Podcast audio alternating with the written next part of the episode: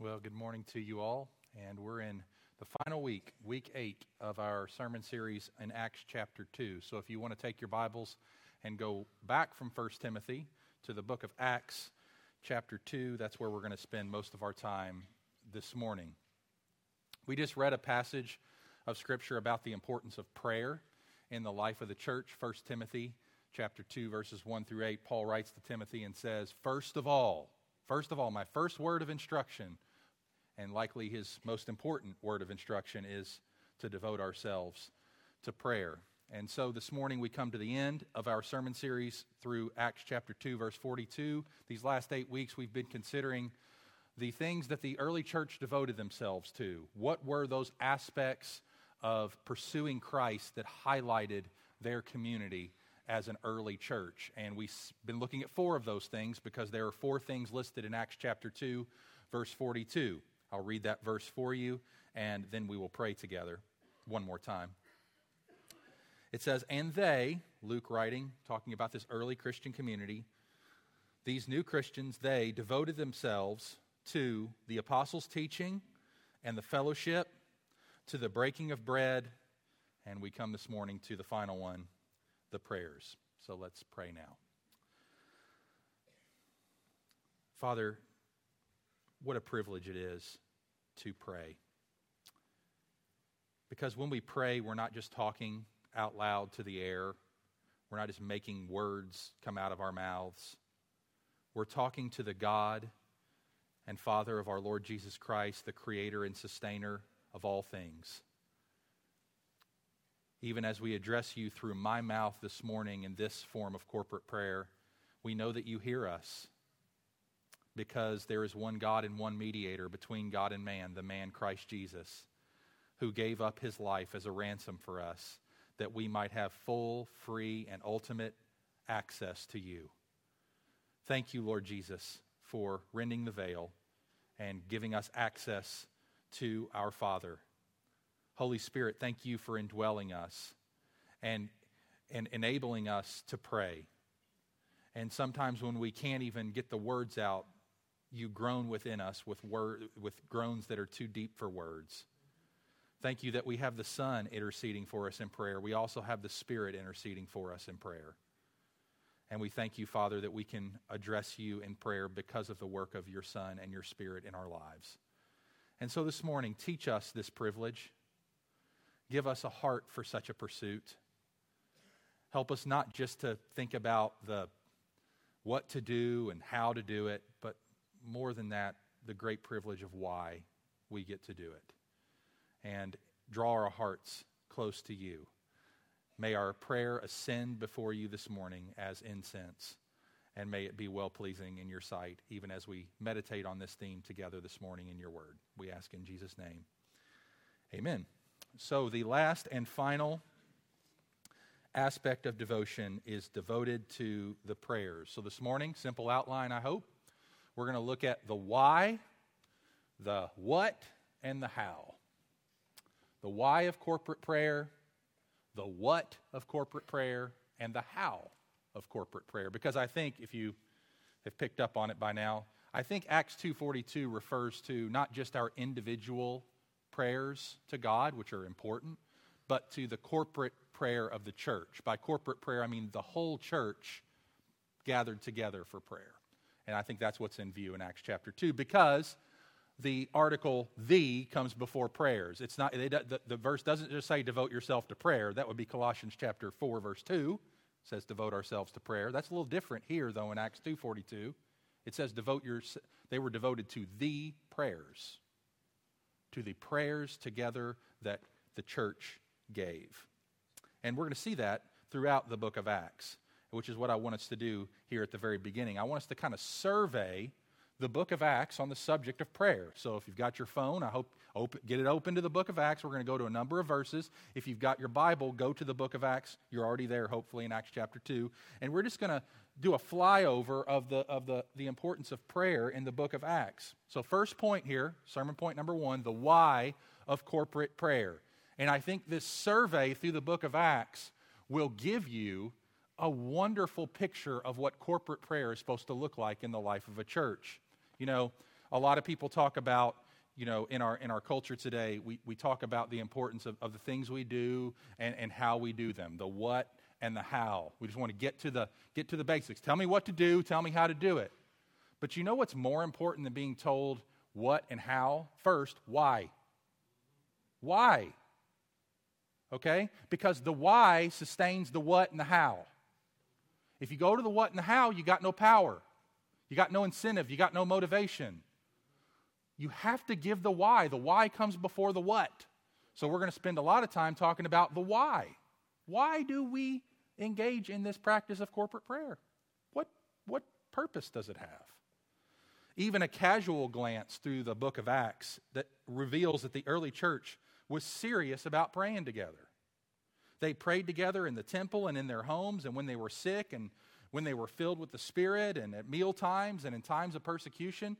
The early church was a praying church. Again and again, we find them all together devoting themselves to prayer. So let's look at a couple of those examples. First of all, Acts chapter 1. Turn back one chapter. Acts chapter 1, verse 14. And all these with one accord, so this is all the disciples, the apostles, all these with one accord Peter, James, John, Andrew, Philip, Thomas, Bartholomew, Matthew, James, the son of Alphaeus, verse 13. All these, verse 14, with one accord were devoting themselves to prayer. So they were together with the women and Mary, the mother of Jesus, and his brothers. Now, just an interesting thought here. Okay, they're devoting themselves to prayer here in Acts chapter 1, verse 14. We also see in Acts chapter 1, verse 24, and they prayed and said, You, Lord, who know the hearts of all, show which one of these two you've chosen. So they're cho- chosen a new apostle. Judas has left the fold. They're getting a new, new guy on the team, and they're devoting themselves to prayer. Okay, what happens immediately following their devotion to prayer? Chapter 2, verse 1. When the day of Pentecost arrived, they were all together in one place, and suddenly there came from heaven a sound like a mighty rushing wind. And then what follows Pentecost? Well, we've been studying it the last eight weeks. And they devoted themselves to the apostles' teaching, the breaking the bread, the fellowship, and the prayers. Now, I got a question to start this thing off. If what comes before the outpouring of the Spirit is corporate prayer, what comes after the outpouring of the Spirit is corporate prayer. How important is corporate prayer? If corporate prayer brings in, so to speak, the Spirit, and it results, the pouring out of the Spirit results in more corporate prayer, if you want the Holy Spirit in your life, you will be with God's people praying with them. Do you think we need more of the Spirit? And do you think we will get him any other way than corporate prayer? You won't. You won't. We will not get him any other way than through devotion to corporate prayer. Now, let's continue the survey. Act, that could be it right there, right? That's it. I mean, how, what do we need more or want more than the Spirit of God at work in our life and church? I mean, that's it. Case closed. Let's pray. Spend the whole rest of the hour praying, and that'd be worthwhile. Maybe we should do that. Acts chapter 3, verse 1. Now, Peter and John were going up to the temple at the hour of prayer, the ninth hour. Remember, uh, we've talked about how they continued attending the temple as well as breaking bread in their homes. So they had a, they had a formal church life and, a, and an informal church life, and they were heading up to the prayer meeting. That's where they're going. Going and praying in the temple at the hour of prayer. Acts chapter 4, verse 31. And when they had prayed, the place in which they were gathered, so here we got corporate prayer again. When they prayed, the place in which they were gathered together was shaken, and they were filled with the Holy Spirit and continued to speak the word with boldness. Do we need more boldness in our day? Do we need more courage in our day? Yes, we do. We need courage and boldness to face the transitioning of our culture from a culturally Christian one to a culturally non Christian one. We are going to need courage and boldness, and we're not going to get it any other way than the filling of the Holy Spirit, and we're not going to get the filling of the Holy Spirit any other way than corporate prayer.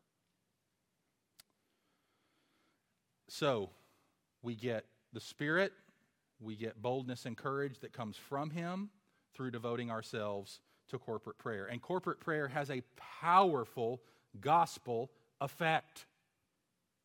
Okay, because the Spirit is poured out. Notice Acts chapter 4, verse 32. Now, the full number of those who believed were of one heart and soul, and no one said that any of the things that belonged to him was his own, and they had everything in common. Why'd they say that? Because they were filled with the Holy Spirit.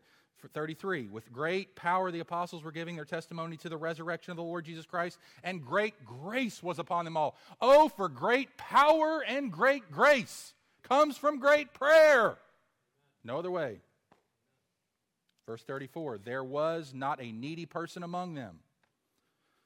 Verse 36 Thus Joseph, who was called by the apostles Barnabas, which means son of encouragement, verse 37, sold a field that belonged to him and brought the money and laid it. That generosity, where'd that come from? Corporate prayer, the pouring out of the Holy Spirit. That's why those verses follow what they were, they followed a prayer meeting. That happened from a prayer meeting. All that generosity, all that love, all that boldness, all that grace came out of a prayer meeting. Acts chapter 6, continuing our survey. Acts chapter 6. We've already reviewed this a little bit earlier in our series. Acts chapter 6, verse 4. But we will devote ourselves to prayer, these apostles said, as a model of the early elders, and to the ministry of the word. What happened as a result of this? Verse 7 The word of God continued to increase, and the number of the disciples multiplied greatly in Jerusalem, and a great many priests became obedient to the faith. That's what happens when elders devote themselves to prayer and deacons do what deacons should do. So, what happens? The word of God multiplies, the number of disciples increases, the work of God goes forward. Acts chapter 9 and verse 40 prayers are instrumental in the conversion of the worst of sinners. You know, people that you think are really, really far from God, they're never going to come back to God. Pray for them. Acts chapter 9, verse 40 Stephen. But Peter put them all outside and knelt down and prayed. And turning to the body, he said, This is after, this is getting ready to be restored to life here. He said, Tabitha, turning to the body, or he said, Tabitha, arise. And she opened her eyes, and when she saw Peter, she sat up. Now I skipped Stephen, so he's back in Acts 7, but we'll go, we'll go, we'll go back to him later. Okay, so you've got Peter as an example of prayer being instrumental in a, a healing of a person and a raising them up. So let's go back to Acts 7 now and see Stephen's prayer. Now, this is more of a private prayer, but he definitely prayed it publicly. Verse 59 And as they were stoning Stephen, he called out, Lord Jesus, receive my spirit. There's a prayer. And falling on his hands, he cried out with a loud voice, Lord, do not hold this sin against them. And when he had said this, he fell asleep. Verse 8, chapter 8, verse 1 And Saul approved of his execution. But Saul heard his prayer and Saul was no doubt impacted profoundly by the martyrdom of Stephen and how he responded so Jesus like because of the filling of the Holy Spirit and the great grace that was upon him to forgive those and to pray for those who were stoning him to death. And Paul, the future Saul, the future apostle Paul, standing there approving of it, no doubt that played a role in his conversion. That very prayer that Stephen prayed.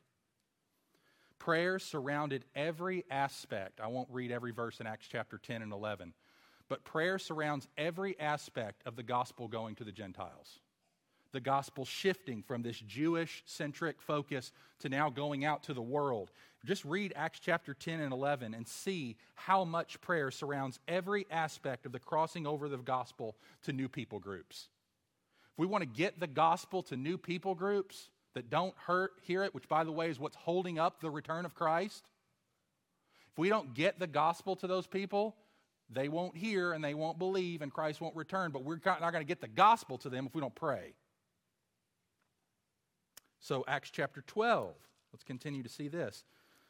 Acts chapter 12, verse 12.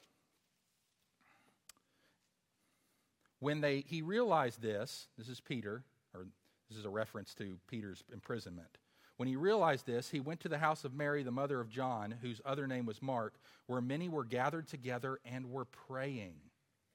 Verse 13, and when he knocked at the door of the gateway, a servant girl named Rhoda came to answer. Recognizing Peter's voice, in her joy, she did not open the gate, but ran in and reported that Peter was standing at the gate. Now, where was Peter? Peter was in jail. Now he's here. He got out of jail. How did he get out of jail? People were praying. There was a corporate prayer meeting that got him out of jail. How the angels show up and open the door and Peter got released. It came out because there was a group of Christians praying. Prayer enabled his release. Prayer delivers us from suffering. You, you care about God's people, you care about their suffering, you will gather with the saints and pray. Corporate prayer is a place where we learn to pray for suffering and afflicted members. Peter was a suffering and afflicted apostle in the church. And what the church do? They prayed together for him. Acts chapter 13, verses 1 through 3. Now there were in the church at Antioch prophets and teachers Barnabas Simeon, who was called Niger, Lucius of Cyrene, Manaen, a lifelong friend of Herod the Tetrarch, and Saul. While they were worshiping the Lord and fasting, in other words, they were praying and, and, and singing and, and worshiping, the Holy Spirit said, Set apart for me Barnabas and Saul for the work to which I've called them. Then after fasting and praying, they laid their hands on them and sent them off. Acts chapter 14, verse 23 says something similar. And when they had appointed elders for them in every church with prayer and fasting, they committed them to the Lord in whom they had believed. Let me ask you a question. You want to see missionaries sent out? You want to see new leaders raised up? You want to see the gospel go forward? Got to have corporate prayer. Not going to happen any other way. They're praying before setting aside the first missions church planting team. Paul and Barnabas. They're being sent. And what are they doing? They're praying, worshiping, fasting, devoting themselves to corporate prayer. And God is giving them wisdom for, and discernment as to how to do this. Acts chapter 16, we just got a couple of more verses. Acts chapter 16, verse 13. And on the Sabbath day, we went outside the gate to the riverside where we supposed there was a place of prayer. Because they just go and pray on Sunday. That's what they do. Or this is on Saturday. But And we sat down and spoke to the women who had come together. One who heard us was a woman named Lydia from the city of Thyatira, a seller of purple goods who was a worshiper of God. Now let's go to verse 25. At about midnight, Paul and Silas were praying and singing hymns to God, and the prisoners were listening to them and suddenly there was a great earthquake. Do you know what happens when there's corporate prayer meetings on sides of riverbeds? Churches get planted. That's, that's what happens. Churches get planted. Because that's what happened here. This is the birth of the church of Philippi. It happened out of a corporate prayer meeting on a riverside when Paul and Silas show up and go and join a, a prayer meeting. And then Lydia's converted, they get in jail. They're thrown in jail. They're always in jail. All the apostles are always in jail because all they're doing is spreading the gospel and planting churches, and that's what happens. You get thrown in jail. So they're in jail. Then they get released. How? They're, they're praying. They have a little mini prayer meeting, two people in attendance, and then there's an earthquake. Acts chapter 20, verse 36. Prayer is how we grieve when times of ministry come to an end. Acts chapter 20, verse 36. This is Paul's last address to the Ephesian elders. He's not going to see them again. Verse 36 And when he had said these things, he knelt down and prayed with them all. And there was much weeping on the part of all, and they embraced Paul and kissed him, being sorrowful most of all because of the word he had spoken that they would not see his face again. And they accompanied him to the ship. So prayer enables shared sorrow. It cuts the sorrow in half. Corporate prayer are good places to learn how to mourn with those who mourn. And then finally, Acts chapter 21.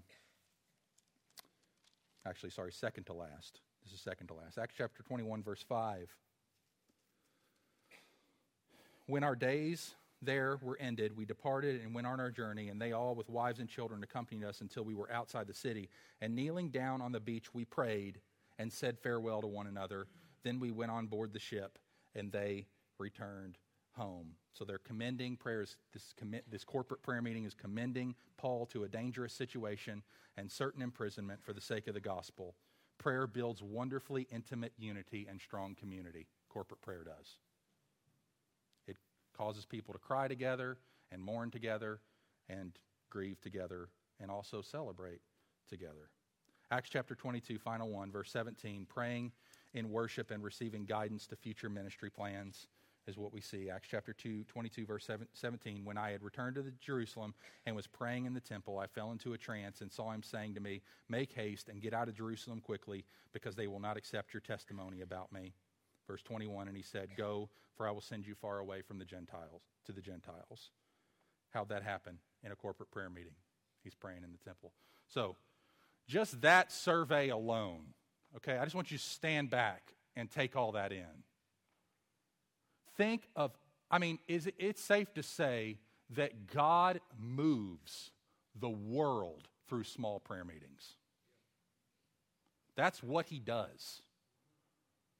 If we extract ourselves from corporate prayer meetings, you are extracting yourself from the very activity of God. All the things that God does, He's doing powerful pouring out of the Holy Spirit, bringing great gospel effect, giving boldness and courage, converting the worst of sinners, causing the gospel to cross over to new people groups, releasing people from prison, delivering people from suffering, d- helping and encouraging afflicted members, setting aside missions teams, raising up new leaders, sending out new leaders, planting new churches, enabling shared sorrow, enabling us to bear up in unity and strong community, even in the most dangerous of situations, and providing guidance to future ministry. That's all the most important stuff in the world. That's the activity of God in the world. It's what He's doing. And so, if we're going to care about that and want that and desire that, we're going to plug ourselves into corporate prayer. You say, it's just corporate prayer. You know, I've come to corporate prayer. It doesn't seem like this kind of stuff is happening. You don't know what your prayers are doing. You have no idea. God is doing 15 trillion things through our prayers we have no idea about. And that's what we're going to spend eternity worshiping Him for, in part, is finding out all that He did when we talk to Him. All that He did. It's going to stun us and amaze us. Some of it we do get to see, and that's amazing. So, three quick reasons in application of this point. Then we're going to move through the second two much quicker. This was my main point. This is the, this is the burden of the message, it's the why of corporate prayer. But we'll get to the what and the how in a minute. But three quick reasons corporate prayer is so important. Number one, its public nature, the fact that it's a public thing, it's not just a private thing, right? We're supposed to pray privately, but God doesn't want you to only pray privately. Okay, you're supposed to pray publicly. And when we pray publicly, its public nature serves God's desire to make his glory known. Look at 2 Corinthians chapter 1 quickly. Second, you say, I want God to be known. I want his glory to be seen. I want I want his fame to spread. Then you got to be in corporate prayer because that's how it's happening. 2 Corinthians chapter 1 verse 11 you also must help us by prayer so that many will give thanks on our behalf for the blessing granted us through the prayers of many. See what happens? When lots of people pray about something and God does something, that increases thanksgiving to God, which increases the glory of God.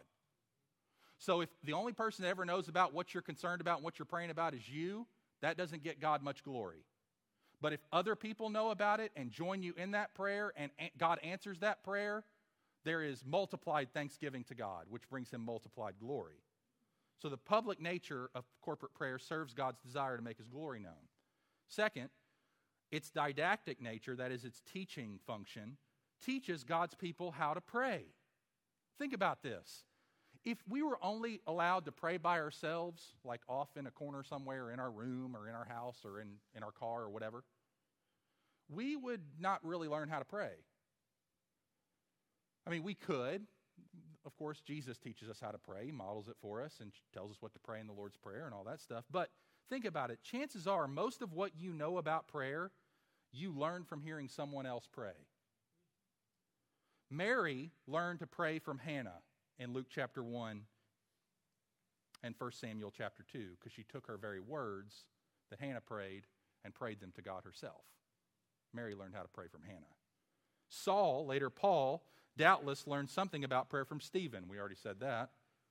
Even Jesus taught his disciples to pray by giving them an example and by taking them by the hand and leading them together to the place of prayer in Luke chapter 9 and chapter 11 and verse chapter 22. But praying with others doesn't merely teach us about prayer, we learn lots more about God and His Word when we join other believers in prayer. We learn theology and repentance and right desires.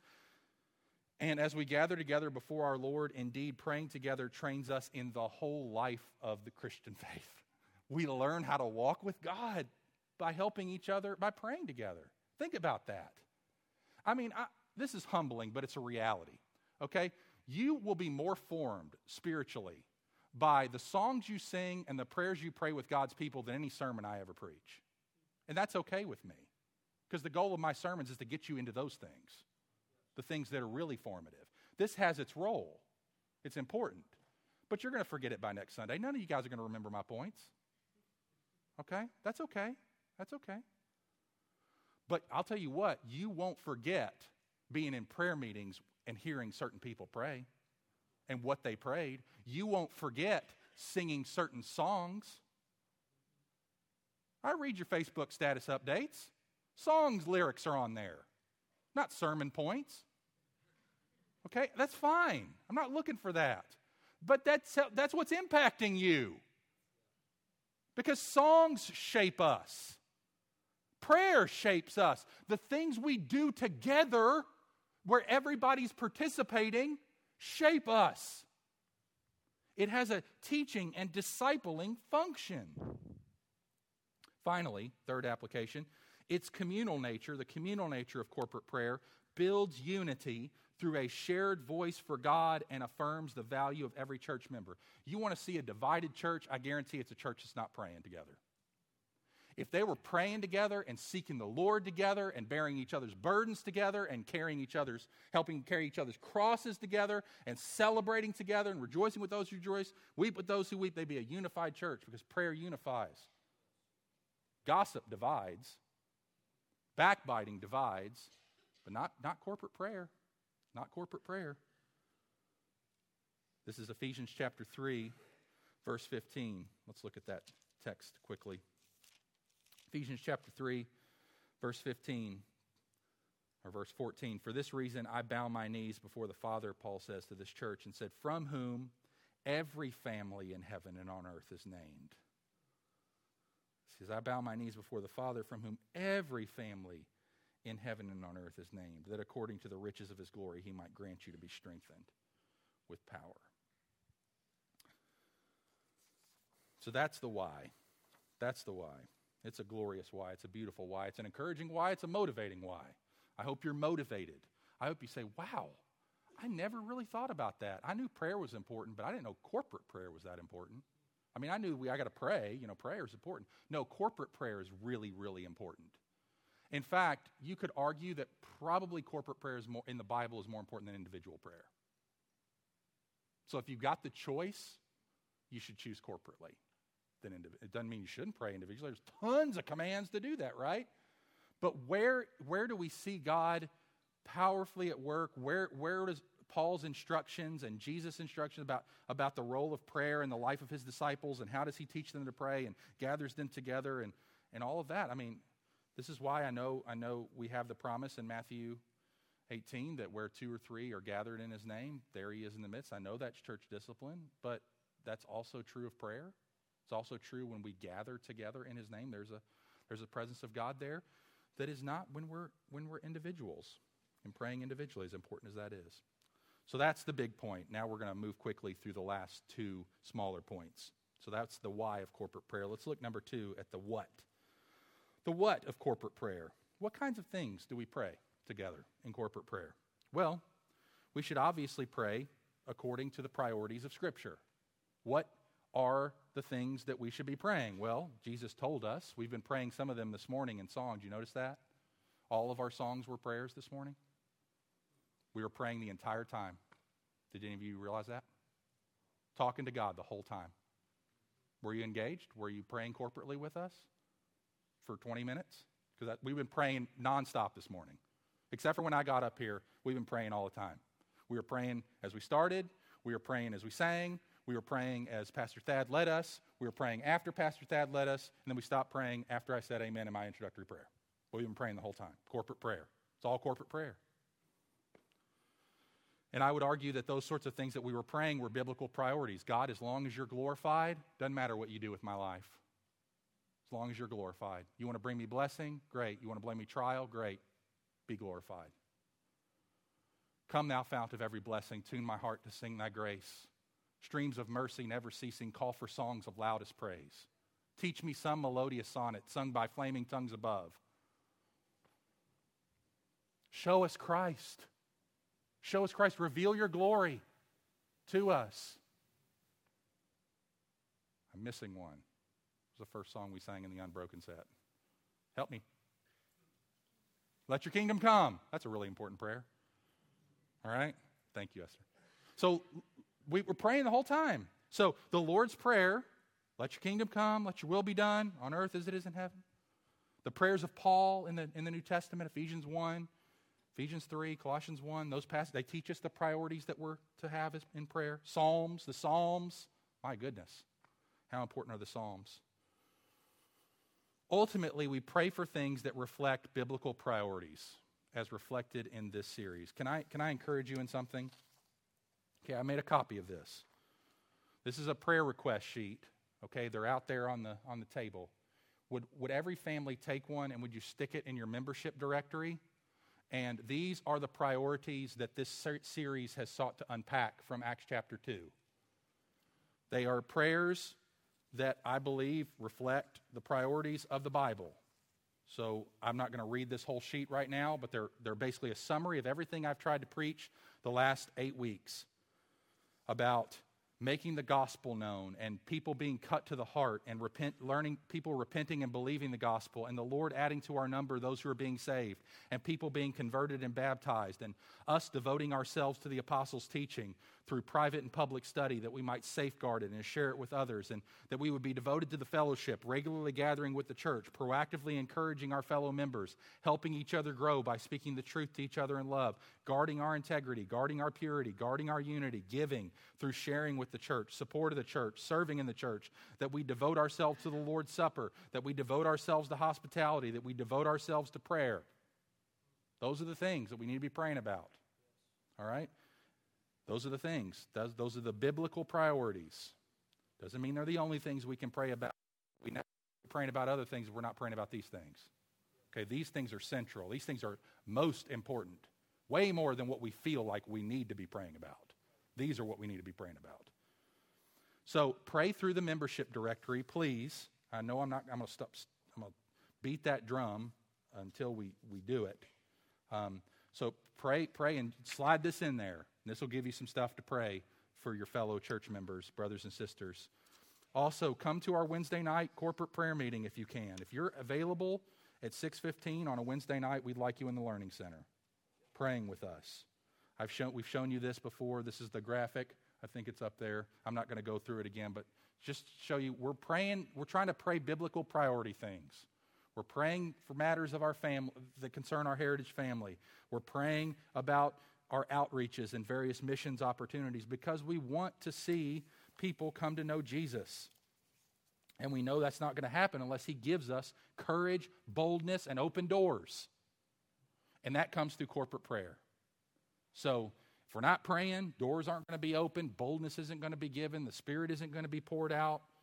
And we need, so we need to we need to seek the Lord together. So join us if you can, six fifteen every Wednesday after our meal at five thirty. So that's the what of corporate prayer. Okay, so take that sheet, stick it in your directory or in your Bible, and w- by God's grace, commit yourself. You don't have to do this every single day. I don't. I didn't even put a calendar on here. There's no calendar, no checklist. Nothing like that. Just, just to, to, to pray these sorts of things that we've been considering, to pray them into the life of our fellowship, into the life of our church. Please do that. Take one of those and, and pray together. All right, finally, number three, the how of corporate prayer. Now, these, these almost seem trivial as I come to the end of a sermon on prayer because it's more, it's, it's just more how to's, uh, things that help corporate prayer, things that encourage corporate prayer. And uh, so we're going to, we're going to, I'm going to share these six things with you. Number one, the how of corporate prayer.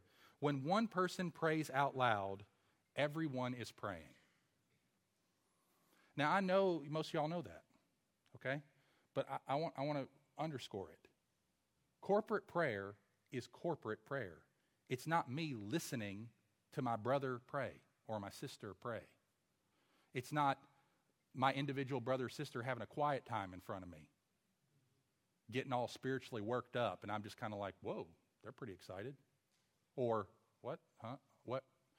Corporate prayer is everybody praying through the voice of the person leading. We are all praying. Listen, corporate prayer is not passive. It's not passive. It's, it's not a passive, half drowsy group of listeners. The church is a body at war, it's a body at work. We're working, which is why we don't come to corporate prayer meetings, because it's work. Who wants to come to work? We will if the why matters. If God's glory matters above everything else in our lives, we'll get our B's there if we can. B's means, uh, uh, you know, something. Yeah, bodies. That's good. And there's other parts of our bodies that should be in the seats. So, a church is a prayer, it's, it's a body at work, an army at war, a congregation at worship. That's what it is. It's what it is, no matter how big the prayer meeting is. It's a little group of military kingdom builders praying together. We don't go out and assault people and threaten people and cut people and jail people. We pray. That's how our kingdom moves forward because that's how our king told us it moves forward. Peter, put away your sword. So when one person prays out loud, everyone is praying. We're all joining it. Number two, use we instead of I. Use we instead of I. Why? Because we're all praying. So when we pray, we use we instead of I. We say, Lord, we come to you. Lord, we ask of you. Lord, we thank you because we are praying through you, and you are thinking for all of us when you are praying. And this is, in fact, Jesus, the way Jesus taught us to pray, didn't he? Our Father, who art in heaven, hallowed be your name. Your kingdom come, your will be done on earth. Give us this day. Do you ever think about that? The Lord's Prayer is a corporate prayer. Give us this day our daily bread. Forgive us our trespasses. Lead us, not into deliver us from evil. Okay, so it's we pray because this is the way Jesus taught us to pray. It's not just because we don't like personal pronouns. That's not the point. We are praying, so we need to reflect that in what we say. Now, when we when we use the word we and we pray we language, this is the leader extending their hand to the church, saying, Take it. We, we're praying. Take it. Take it. it that's what's happening. Now, point number three this is the hand of the congregation coming back to the person leading. And point number three say amen. Say amen.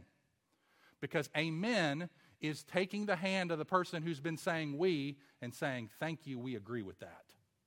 And we want the Lord to do that.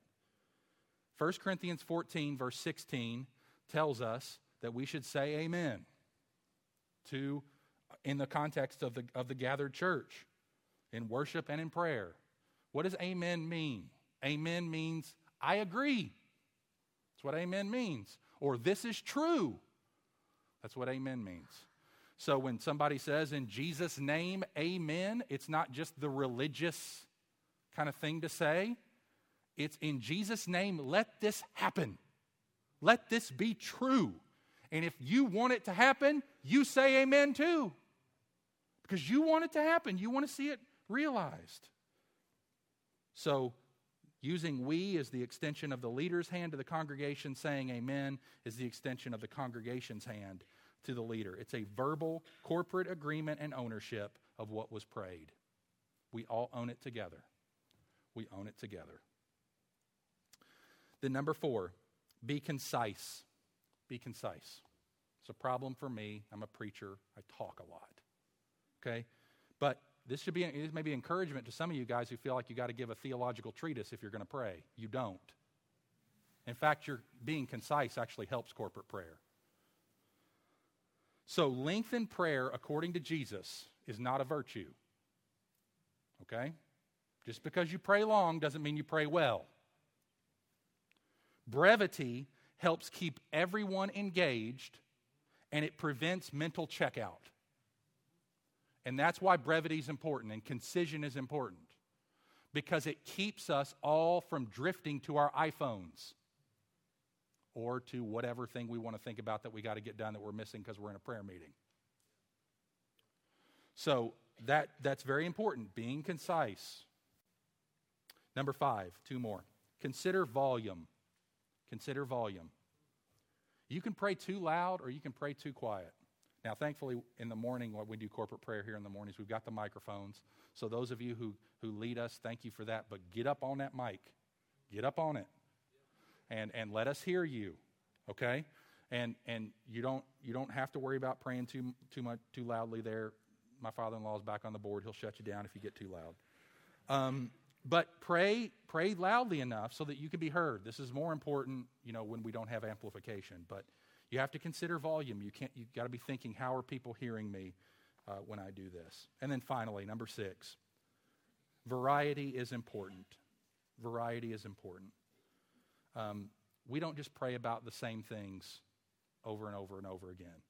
Um, we pray about physical needs of specific individuals. We pray for those in authority. We pray for other churches. We pray for missionaries. We pray for the persecuted church. We pray for effectiveness and evangelism, and all. We can pray for lots of different things. Even Jesus teaches us the value of praying about different things in the Lord's Prayer. Okay, so we pray for God's glory and we pray for His kingdom to come. We pray for His will to be done. We pray for our daily needs and we pray for our forgiveness and our need to be delivered from temptation and for the Lord to be at work and preserving us. And so all those things are, are, are important and we need, to, we need to, to pray with variety. And this falls mostly on us as those who lead corporate prayer to make sure that we are providing that variety. And I, I believe we are um, in our corporate prayer meetings. We're seeking to, to make them uh, less, uh, to encourage more corporate prayer by providing more things to be praying about on a regular basis. So, just to summarize those, when one person prays out loud, everyone is praying. Use we instead of I. Say amen. Be concise. Consider volume. And variety is important. And let me just conclude while the worship team, you can come on up. Let me just conclude with this word of encouragement. The reason that we pray corporately, fundamentally, is because it is a birthright of being children of God. And I want to encourage you all to think of it that way. You, you don't come to corporate prayer, you come to the living room of your father with his children. Okay? Corporate prayer meetings are getting in God's living room and having the Father turn to us and say, Kids, ask me whatever you want. Now, how do we get that privilege? We get that privilege because Jesus died for us. We read it at the beginning. We have one mediator between God and man. A mediator is a go between. We don't get access to God. You say, like, God should answer all of my prayers because I'm a creature. That's not the way the Bible thinks. God should answer none of your prayers. You deserve nothing from God. What gives us access to God is Jesus living, dying, and rising in our place and our faith and trust and confidence in Him alone. And that provides us access to the unlimited resources of God. So if you're here this morning and you're not sure where you are with God, I would say the most important thing you can do right now is pray. And I want to give you a prayer. You need to pray to God and say, God, I know that I am a sinful person. I have broken your law and your word countless hundreds of thousands of times, and you are holy and righteous, and I am not. And how can a holy, righteous God dwell with a wicked person like me? You say, I don't see how that's possible. But I know this Jesus Christ came. You sent your son to live in my place and die in my place and rise again so that I could be forgiven and clothed in a righteousness that was not my own, a holiness that is not my own, so that I can approach your throne and be received as your child. That's the prayer you need to pray. Pray that to God. Seek God. Repent of sin. Trust in Christ. And you too will be named among God's children. Let's pray together. Father, thank you for the opportunity to meditate on this important subject. How blessed we are, again, to have the privilege of prayer, to, to have access to you. And as we stand now and sing back to you uh, a, a, prayer, would you draw our hearts together as the, in this corporate expression of worship? We praise you in Jesus' name. Amen. Let's stand.